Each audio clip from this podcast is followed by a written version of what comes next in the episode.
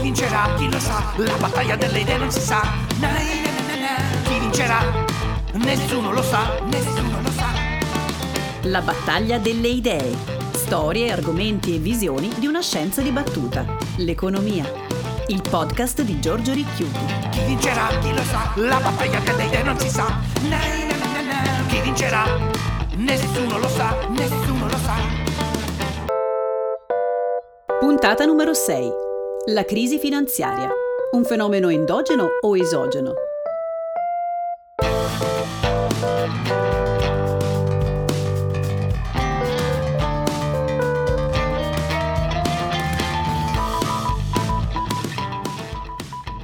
Benvenuti alla battaglia delle idee. Fra le storie di questa scienza dibattuta che è l'economia, un termine che torna ciclicamente e riecheggia da tre lustri è crisi economica. In questa puntata parleremo della crisi economico-finanziaria di inizio secolo, racconteremo la sua genesi e evoluzione e compareremo le motivazioni adotte dagli economisti nello spiegarla. Emergerà che le crisi possono essere esogene, dovute quindi a shock casuali esterni al sistema economico, oppure endogene, fanno parte intrinsecamente del sistema capitalistico. Cercheremo di sottolineare le visioni del mondo che le diverse idee portano con sé.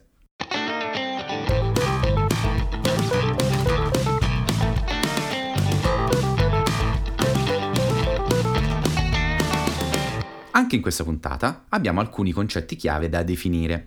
Il primo concetto chiave è il modello Originate and Distribute. È un modello di business che consente alle banche di liberarsi del rischio di credito e ripulire i loro bilanci dopo aver guadagnato delle commissioni. Ed è il modello di business utilizzato dalle banche proprio per i mutui subprime. La seconda parola è derivati finanziari. Si chiamano così tutti i titoli il cui valore deriva dall'andamento del valore di un altro titolo.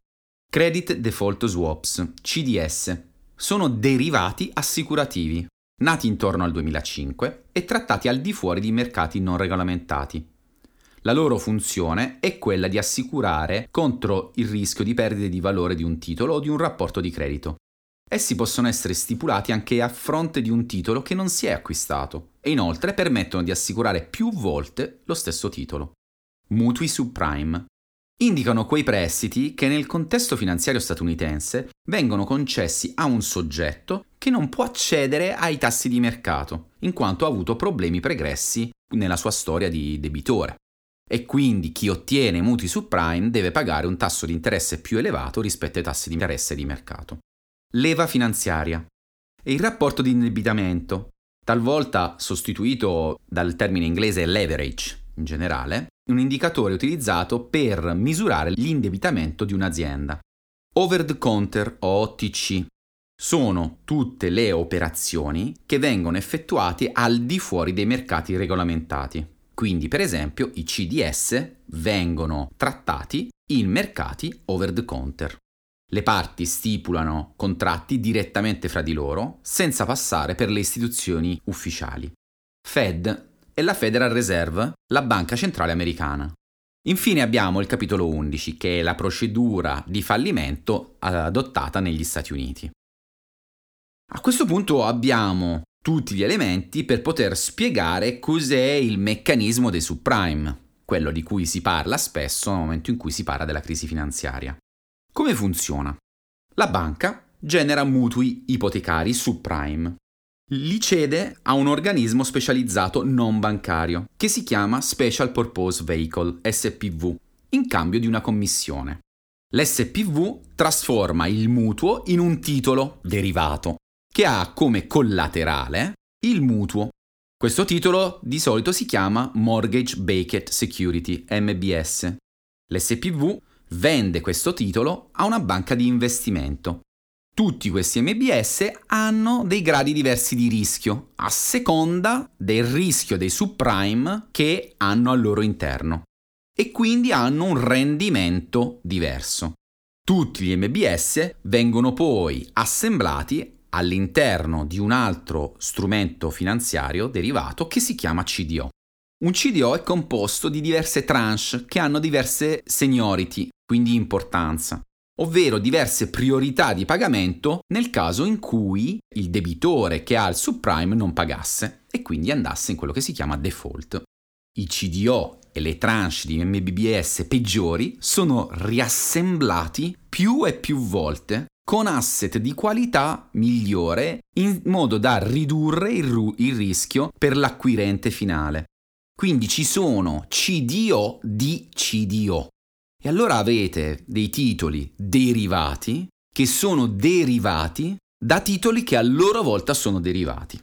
Le banche di investimento, gli hedge funds, i fondi pensioni comprano i CDO per garantire alti ritorni ai loro clienti e moltiplicano il loro attivo accrescendo il loro leverage, la loro leva, ricorrendo al credito delle banche che così guadagnano due volte. Una prima volta nel momento in cui hanno venduto il mutuo subprime e una seconda volta quando trattano i CDO.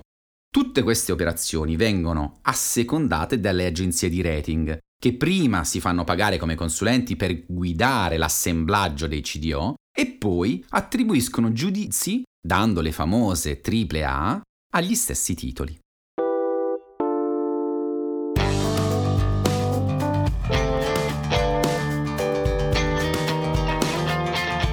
Alla vigilia della crisi finanziaria nel 2007, il totale degli asset finanziari a livello globale era di 230 trilioni di dollari, pari a quattro volte il prodotto interno lordo mondiale.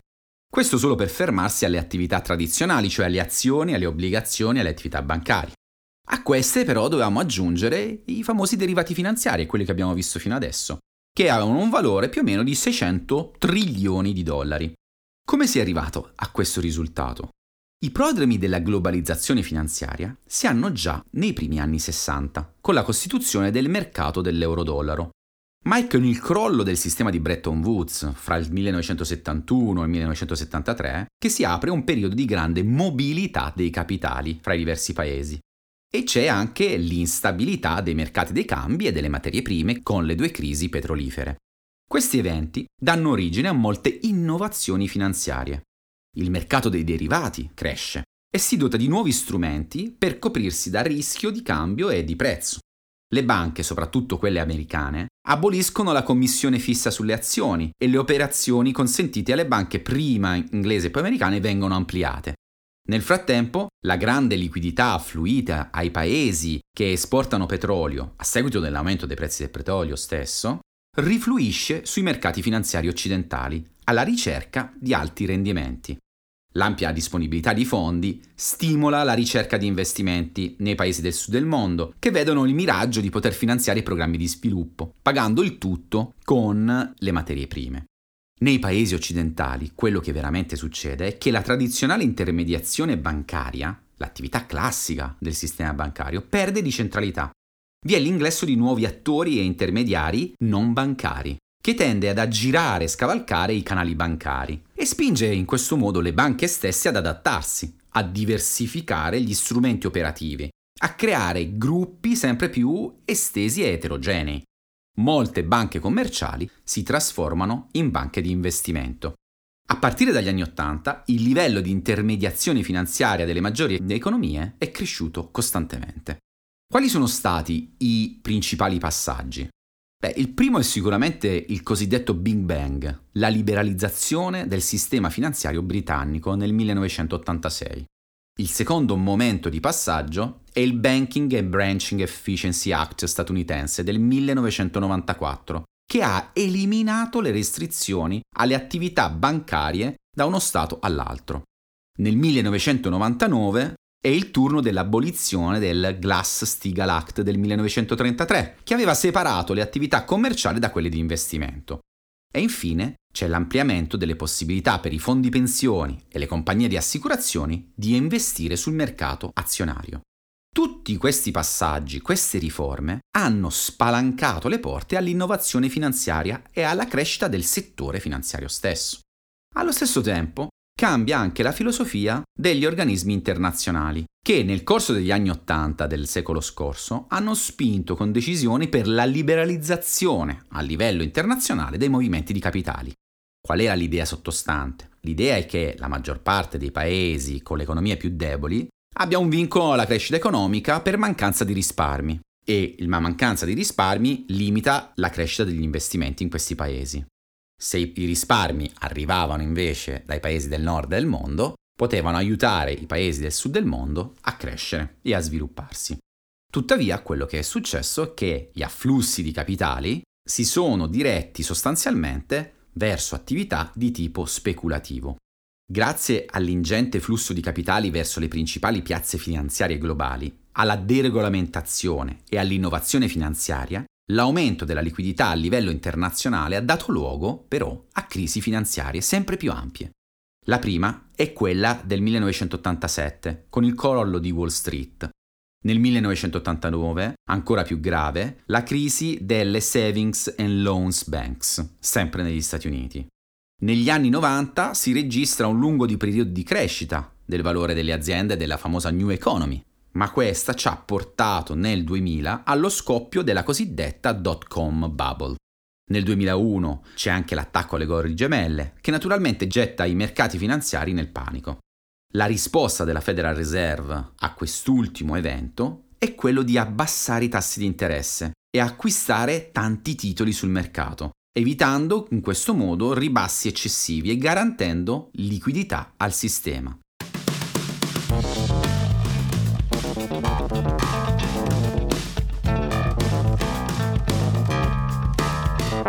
Deregolamentazione, innovazione finanziaria, inizio delle prime crisi, risposta della Federal Reserve, grande liquidità a livello internazionale di capitali che si muovono velocemente da un paese a un altro, anche grazie alla rivoluzione delle telecomunicazioni. La grande liquidità internazionale che si genera in questi anni ha tre alleati nei fatti. Uno l'abbiamo già visto, le politiche monetarie espansive delle banche centrali dei paesi occidentali che vengono favorite anche dai bassi tassi di inflazione. Il secondo fattore che ha aumentato la liquidità internazionale è dato dai crescenti surplus commerciali dei paesi emergenti, i cosiddetti BRICS, Brasile, Russia, India, Cina e Sudafrica, che generano riserve ufficiali e la crescita dei famosi fondi sovrani. Fondi sovrani che dovevano andare negli altri paesi, spostavano i capitali dai BRICS alla ricerca di rendimenti. C'è un terzo elemento importante ed è la crescita della disuguaglianza di reddito e di ricchezza. La crescita della disuguaglianza, ma soprattutto della ricchezza, ha contribuito a rafforzare una elite mondiale di super ricchi che gestiscono patrimoni finanziari enormi e spostano questi patrimoni da un paese a un altro. Secondo Bernanke, all'inizio del secolo, siamo di fronte a un eccesso di risparmi che non trovano sbocco nell'economia reale e alimentano le dinamiche speculative dell'economia finanziaria. È in questo modo che si prepara la tempesta perfetta del 2007, una bolla immobiliare di proporzioni inaudite che fa crescere i valori delle case di oltre il 100% negli Stati Uniti per poi crollare nell'arco di pochi mesi e gettare milioni di americani e non solo sull'astrico. La verità è che la bolla è stata alimentata dalla grande disponibilità di liquidità a livello internazionale.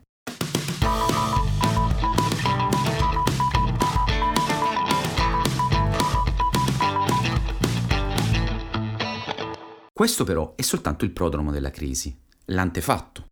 La liberalizzazione, le innovazioni finanziarie, le politiche monetarie, la crescita dei paesi emergenti che cercavano rendimenti per i loro risparmi ad accendere le micce per la crisi finanziaria del 2008 è la stessa Fed, la Federal Reserve. A partire dal 2004, con la ripresa di un qualche segnale di inflazione, la Federal Reserve inizia ad alzare gradualmente i tassi di interesse. Piccoli ritocchi, veramente piccoli, di 0,25 punti percentuali. Ma tanto basta a creare allarme fra gli operatori. Nel 2006 il governatore della Fed, Greenspan, si rende conto che il mercato delle case è sopravvalutato.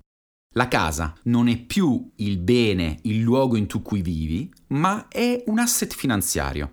Lo acquisti, ci vivi per qualche anno e poi lo rivendi, perché dato che il suo prezzo è aumentato, puoi guadagnarci. Nella primavera del 2007 si avvertono in borsa i primi scricchiolii. Nell'agosto del 2007 si blocca il mercato interbancario, quello fra le banche. Gli operatori non si fidano più gli uni degli altri e smettono di prestarsi denaro a brevissimo termine. La Federal Reserve interviene concedendo ampia liquidità al sistema, ma la crisi non si placa. È una crisi di fiducia nei fatti. Gradualmente viene a galla l'intricata selva di rapporti di credito e di rischi, di garanzie e di assicurazioni, proprio quella che abbiamo visto all'inizio di questa puntata.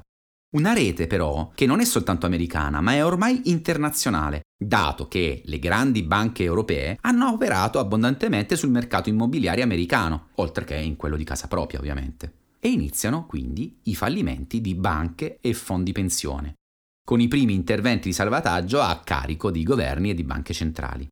La verità è che chi ha vissuto quei mesi si ricorda benissimo che la dimensione del problema non era ancora chiara e viene ampiamente sottovalutata. Si ritiene che il mercato dei mutui subprime sia tutto sommato piccolo e non possa generare una crisi sistemica. In realtà l'intreccio perverso di attività finanziarie opache non ha fatto che amplificare il rischio sistemico, rendendo estremamente difficile contabilizzare le perdite effettive e potenziali per i singoli attori economici e per il sistema capitalistico nel suo complesso.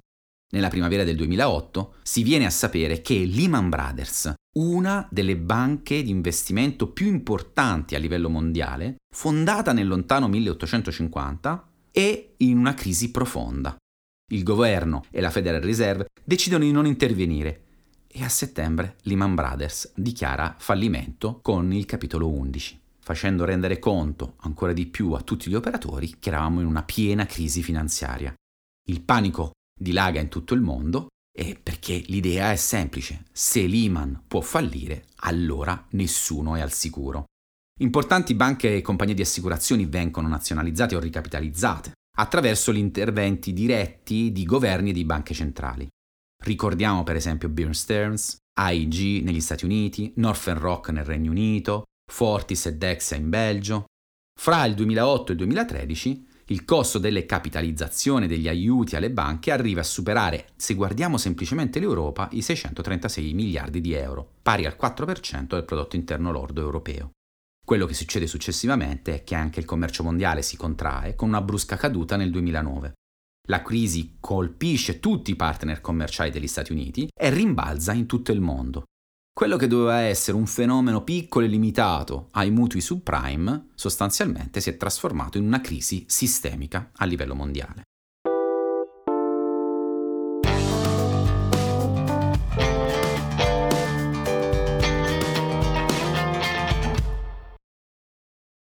La prima spiegazione della crisi è semplice. La deregolamentazione e l'innovazione finanziaria sono state troppo forti, non abbiamo saputo gestirle. Ci sono stati comportamenti eccessivi di vari attori, delle banche, delle società di rating, dei singoli operatori, dei fondi pensioni, degli hedge funds, che collettivamente hanno generato uno shock esogeno che ha destabilizzato il sistema economico. Il sistema va quindi semplicemente corretto e comunque tornerà da solo al suo equilibrio di lungo periodo. Le crisi nei fatti sono solo uno scossone che viene riassorbito velocemente, più o meno velocemente, dal sistema, perché il mercato è efficiente. Gli operatori non hanno fatto altro che sfruttare le opportunità di guadagno, sono stati razionali e hanno cercato di massimizzare i profitti, comportandosi come suggerito dalla teoria economica. Le crisi quindi sono possibili, ma sono eventi esterni al sistema, shock esogeni che rientrano nel tempo, basta aspettare. Il vantaggio principale di quest'idea e che si può semplicemente aspettare da una parte e il sistema si riprenderà da solo. Oppure dall'altra parte dobbiamo cercare di costruire un quadro istituzionale adatto affinché gli eccessi e i comportamenti destabilizzanti siano limitati e puniti. Rimane da chiedersi in quest'ottica cosa è stato fatto per impedire il ripetersi di questi comportamenti opportunistici e la possibilità di avere una nuova crisi finanziaria globale. Gli strumenti si sono sviluppati anche grazie all'espandersi delle nuove tecnologie, strumenti però che mettono in difficoltà la supervisione delle autorità nazionali. Qui ci rimettiamo a parlare del processo di regolamentazione del sistema bancario, perché è da lì che è partita la crisi dei subprime, che va sotto il nome di processo di Basilea. Il processo di Basilea nei fatti parte negli anni 70, a seguito delle scorribande finanziarie di alcuni banchieri d'assalto e del fallimento di una banca tedesca, la Erstadt, fortemente indebitata in valuta. Il comitato di Basilea, costituito inizialmente da 14 banche centrali sotto gli auspici della Banca dei Regolamenti Internazionali, deve favorire lo scambio di informazioni e il coordinamento delle autorità di vigilanza a livello internazionale. il problema sono i comportamenti opportunistici e il controllo dei vari attori, allora facciamo in modo che le banche centrali, che sono le autorità che devono supervisionare le attività nazionali, si coordinino fra di loro a livello internazionale. Nel 1988 viene varato il primo accordo di Basilea, che impegna le banche a rispettare determinati rapporti patrimoniali minimi nelle loro attività internazionali. Tuttavia si tratta di requisiti molto semplici, riferiti essenzialmente all'attività creditizia, cioè quello che loro fanno. Ed è il motivo per cui poi effettivamente durante la crisi finanziaria non funzioneranno a dovere. La debolezza dell'accordo porta a un suo ripensamento già all'inizio del secolo, un po' prima della crisi finanziaria, con l'accordo che si chiama Basilea 2. È firmato nel 2004 ma è entrato in vigore nel 2007.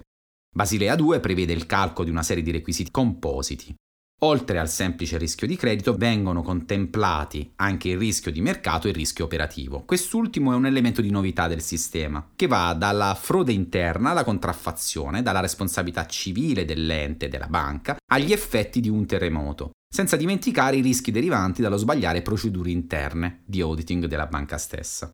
Tuttavia, la crisi finanziaria stessa, negli stessi anni in cui entrava in vigore Basilea 2, ha evidenziato la debolezza di questo secondo accordo e all'inizio del 2010 è stata varata Basilea 3, che prevede nuovi e più stringenti requisiti patrimoniali e vincoli di liquidità per il sistema bancario, in un'ottica non solo prudenziale per il singolo intermediario, ma anche macroprudenziale se volete, quindi a livello sistemico.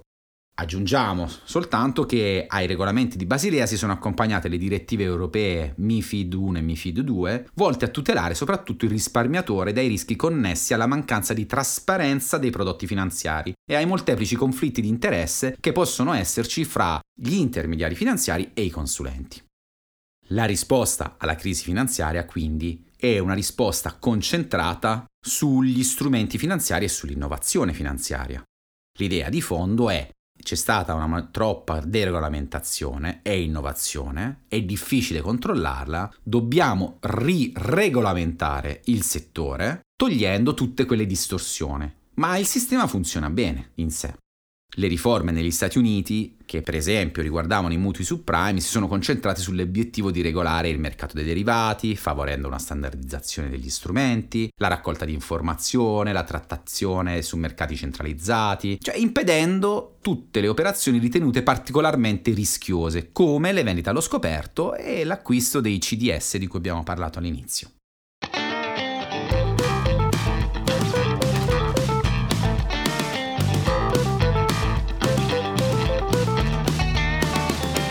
Questa idea ha delle criticità e dei problemi.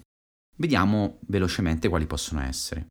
I modelli teorici che sono dietro questa visione non riescono a spiegare bene la magnitudo della crisi, la sua profondità e pervasività.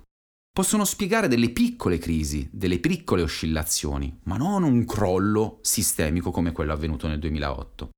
Il sistema non è tornato da solo verso un ottimale sentiero di sviluppo, ma grazie all'intervento attivissimo delle autorità di politica economica. Basti pensare all'avvio dei programmi di quantitative easing di tutte le banche centrali, qualcosa di veramente innovativo, proprio perché gli strumenti della politica economica tradizionali non avevano funzionato.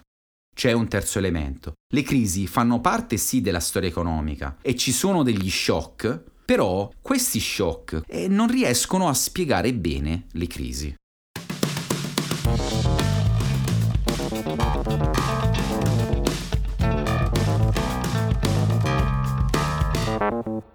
E allora dobbiamo passare a una seconda idea. La seconda idea è più composita. Ci sono diverse spiegazioni. L'idea di sottofondo però è che le crisi finanziarie non sono esogene, non dipendono da uno shock che poi rientra, ma sono endogene al sistema capitalistico. Fra le varie letture della crisi del 2008 che abbracciano questa seconda idea, cioè dell'endogeneità della crisi e dalla intrinseca instabilità del sistema capitalistico, ne ho scelte tre. Non necessariamente sono sostitute, anzi spesso anche gli autori stessi che l'hanno portate avanti si sono riferite a una o l'altra contemporaneamente. Ho cercato di dividerle in tre famiglie diverse.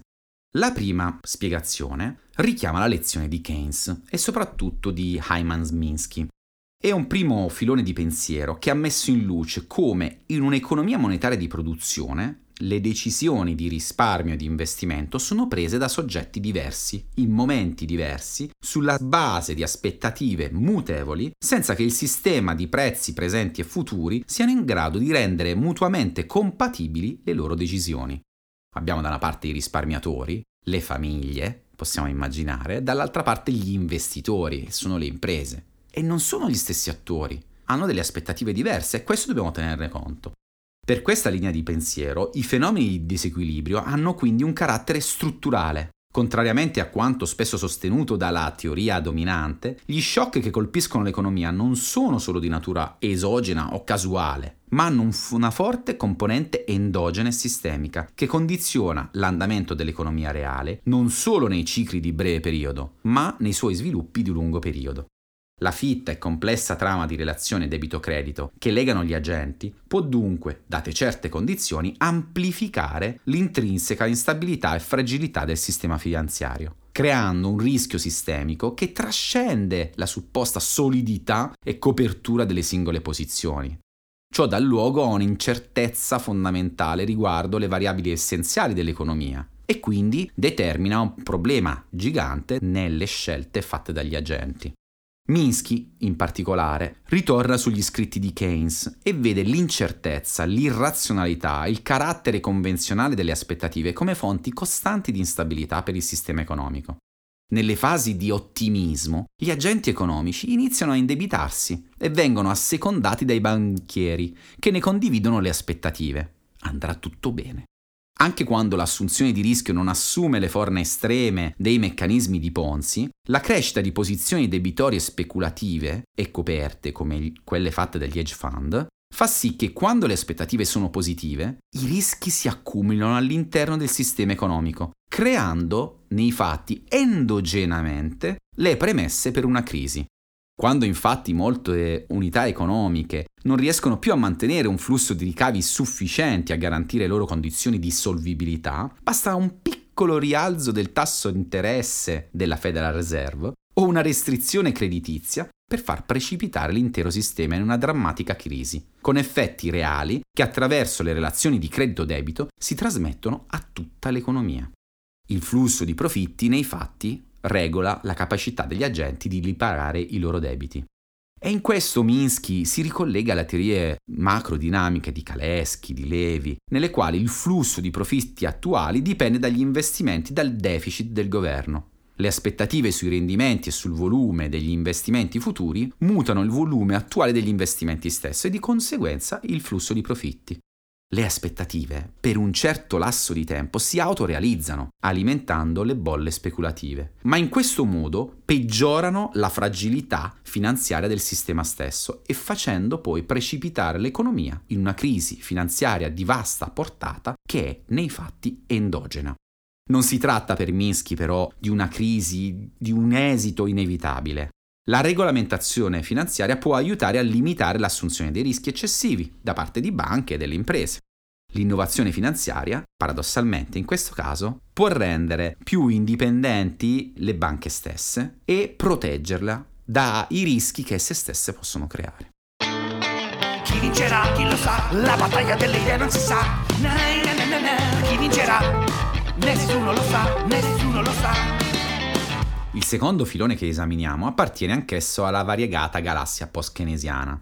Però appare tuttavia più aperta a contaminazioni teoriche diverse, nonché in molti casi a visioni, usi terminologici e orientamenti politici di chiara derivazione marxiana. Questo filone si caratterizza per il fatto di attribuire alla crisi attuale una natura economica prima che finanziaria individuando la sua causa ultima nei processi di produzione e distribuzione del reddito occorsi negli ultimi 30 anni del secolo scorso.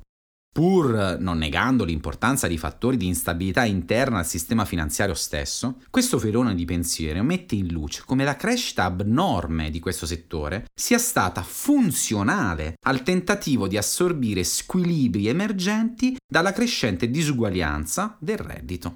Quindi è la disuguaglianza del reddito che ha spinto l'instabilità del sistema finanziario. Il punto di partenza è dato dagli anni 80, durante i quali si è registrata una forte diminuzione della quota dei redditi da lavoro sul totale dei redditi nazionali e parallelamente un aumento della disuguaglianza nella distribuzione personale del reddito. Negli Stati Uniti, se ci pensate, alla vigilia della crisi il 10% più ricco della popolazione deteneva il 50% del reddito nazionale, mentre in Italia questa quota è oggi poco inferiore al 44%. Fra le cause di questo processo vengono individuate la globalizzazione produttiva, i processi migratori, i movimenti internazionali dei capitali, il ruolo della conoscenza della tecnologia, le politiche neoliberiste di flessibilizzazione del mercato del lavoro e il conseguente indebolimento del sindacato e infine il ridimensionamento del carattere progressivo dei sistemi di tassazione e dei programmi di welfare. Ma in che caso la maggiore disuguaglianza costituirebbe una minaccia per la crescita e l'occupazione? Secondo gli economisti di questo secondo filone, una redistribuzione verso le classi più alte del reddito, quindi una maggiore dispersione del reddito e maggiore disuguaglianza, comporta una riduzione della domanda di beni di consumo e un aumento dei risparmi, che si traducono in una maggiore domanda di immobili, le case, oggetti di valore e titoli finanziari da parte dei più ricchi. I più ricchi, quindi, quello che fanno è semplicemente consumare di meno, risparmiare di più. Questo risparmio devono allocarlo, è la grande liquidità che abbiamo visto prima, e lo allocano negli immobili, negli oggetti di valore e nei titoli finanziari. Ma le attività finanziarie non si traducono immediatamente in attività di investimento reali, non si trasformano in macchinari, in nuove tecnologie, in servizi, in brevetti, infrastrutture, perché se lo facessero e non ci sarebbe nessun problema. Quello che succede è che i risparmi prendono un'altra strada, assai più tortuosa. Si trasformano in investimenti speculativi, acquisto di titoli derivati, valute, futures. E in questo modo si determina una carenza di domanda aggregata che provoca stagnazione e disoccupazione. Da qui l'intrinseca instabilità reale del sistema capitalistico, la crescente spinta verso il credito al consumo e quindi i mutui subprime e le politiche volte a favorire l'inclusione finanziaria anche dei lavoratori precari, proprio quei lavoratori che non potrebbero permettersi un mutuo, quelli che hanno scarse garanzie reali. Questa è una via di uscita, non è il fattore principale, ma è una conseguenza della disuguaglianza. E L'idea di base di questo filone è che sostanzialmente le disuguaglianze hanno portato all'innovazione finanziaria e all'espandersi del settore finanziario che ha portato alla crisi finanziaria stessa.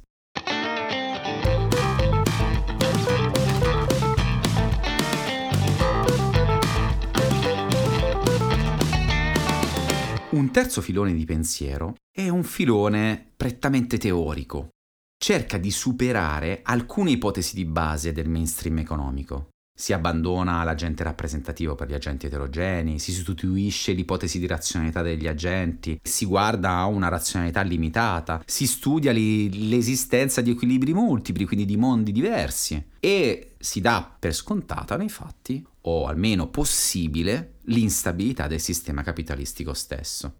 Partendo dalle analisi empiriche svolte fra gli operatori dei mercati finanziari alla fine degli anni Ottanta, in questo terzo filone si vede che gli agenti vengono aggregati in gruppi di strategie omogenee, oppure con stessa strategia ma o eterogenea formazione delle aspettative. Anche senza inserire shock esogeni, questa letteratura è in grado di dar conto di fatti stilizzati e soprattutto di andamenti ciclici all'interno del sistema economico. Spingendo l'analisi alle sue estreme conseguenze, i lavori più puramente che riguardano questa letteratura, che possiamo definire modelli ad agenti, considerano non più un numero finito di gruppi di agenti, ma n agenti completamente eterogenei fra di loro, il comportamento dei singoli determina un sistema adattivo complesso, nel quale le interazioni portano alla formazione spontanea di strutture macroscopiche, le quali non possono essere direttamente dedotte dall'osservazione dei comportamenti individuali. Questi modelli sono computazionali, vengono simulati al computer e danno luogo ad andamenti molto simili a quelli riscontrati nella realtà.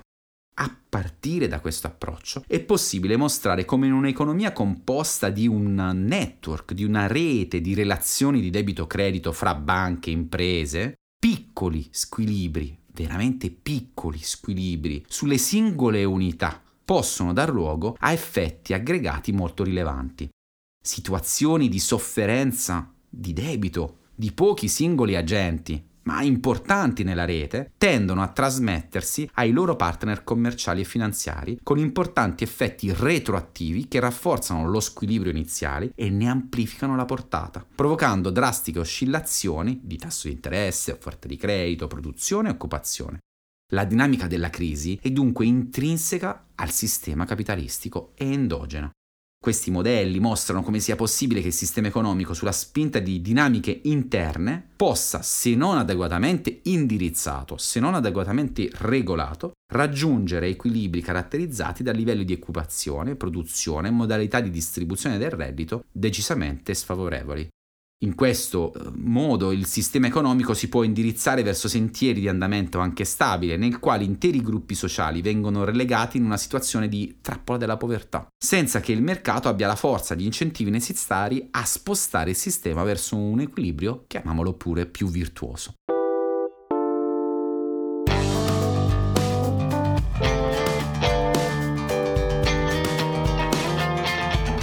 Quindi qual è la visione di questi diversi filoni?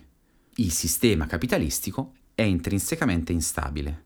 Gli squilibri esistono, solo che mediamente vengono riassorbiti anche grazie all'intervento della politica economica, che quindi ha un ruolo attivo. A volte però si amplificano molto e generano le crisi. Da queste crisi si esce solo con politiche che ristabiliscono l'equilibrio e non è detto però che si torni sui sentieri di crescita precedentemente battuti.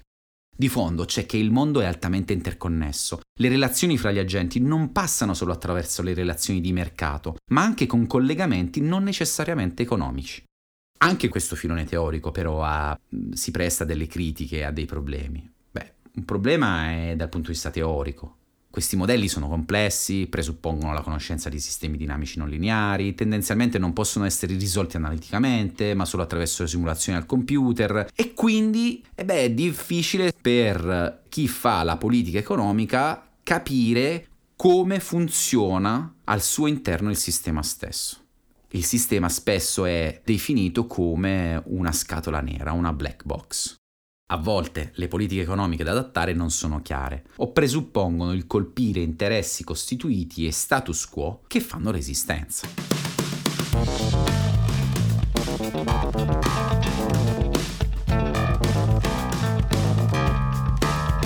Ma chi vince la battaglia delle idee? Dipende dalla visione del mondo che abbiamo e come vogliamo affrontare le sfide del futuro. Da una parte abbiamo la visione che il sistema capitalistico sia un sistema efficiente in cui gli agenti sono razionali, siamo in un sentiero di crescita di lungo periodo che ci farà tutti quanti più felici, ci sono soltanto ogni tanto degli scossoni. Questi scossoni possono essere riassorbiti più velocemente attraverso le politiche economiche oppure aspettando, semplicemente aspettando perché il sistema si regola da solo. Le crisi in questo mondo sono delle crisi esogene, sono dovute a qualcosa che noi non possiamo controllare. D'altra parte, invece, la visione è che il sistema capitalistico è intrinsecamente instabile.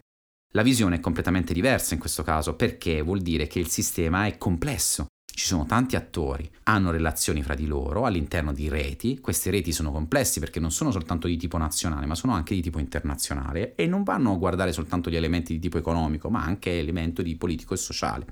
Quindi quale delle due vince? Di fondo ci sono due visioni del mondo completamente diverse. Una visione del mondo e una visione anche dell'economia completamente diversa. Se immaginiamo che l'economia sia un sistema come la fisica classica, abbastanza determinato, e allora siamo nel primo filone. Se invece immaginiamo che l'economia, come la fisica più moderna, sia un sistema profondamente complesso, allora siamo nella seconda visione.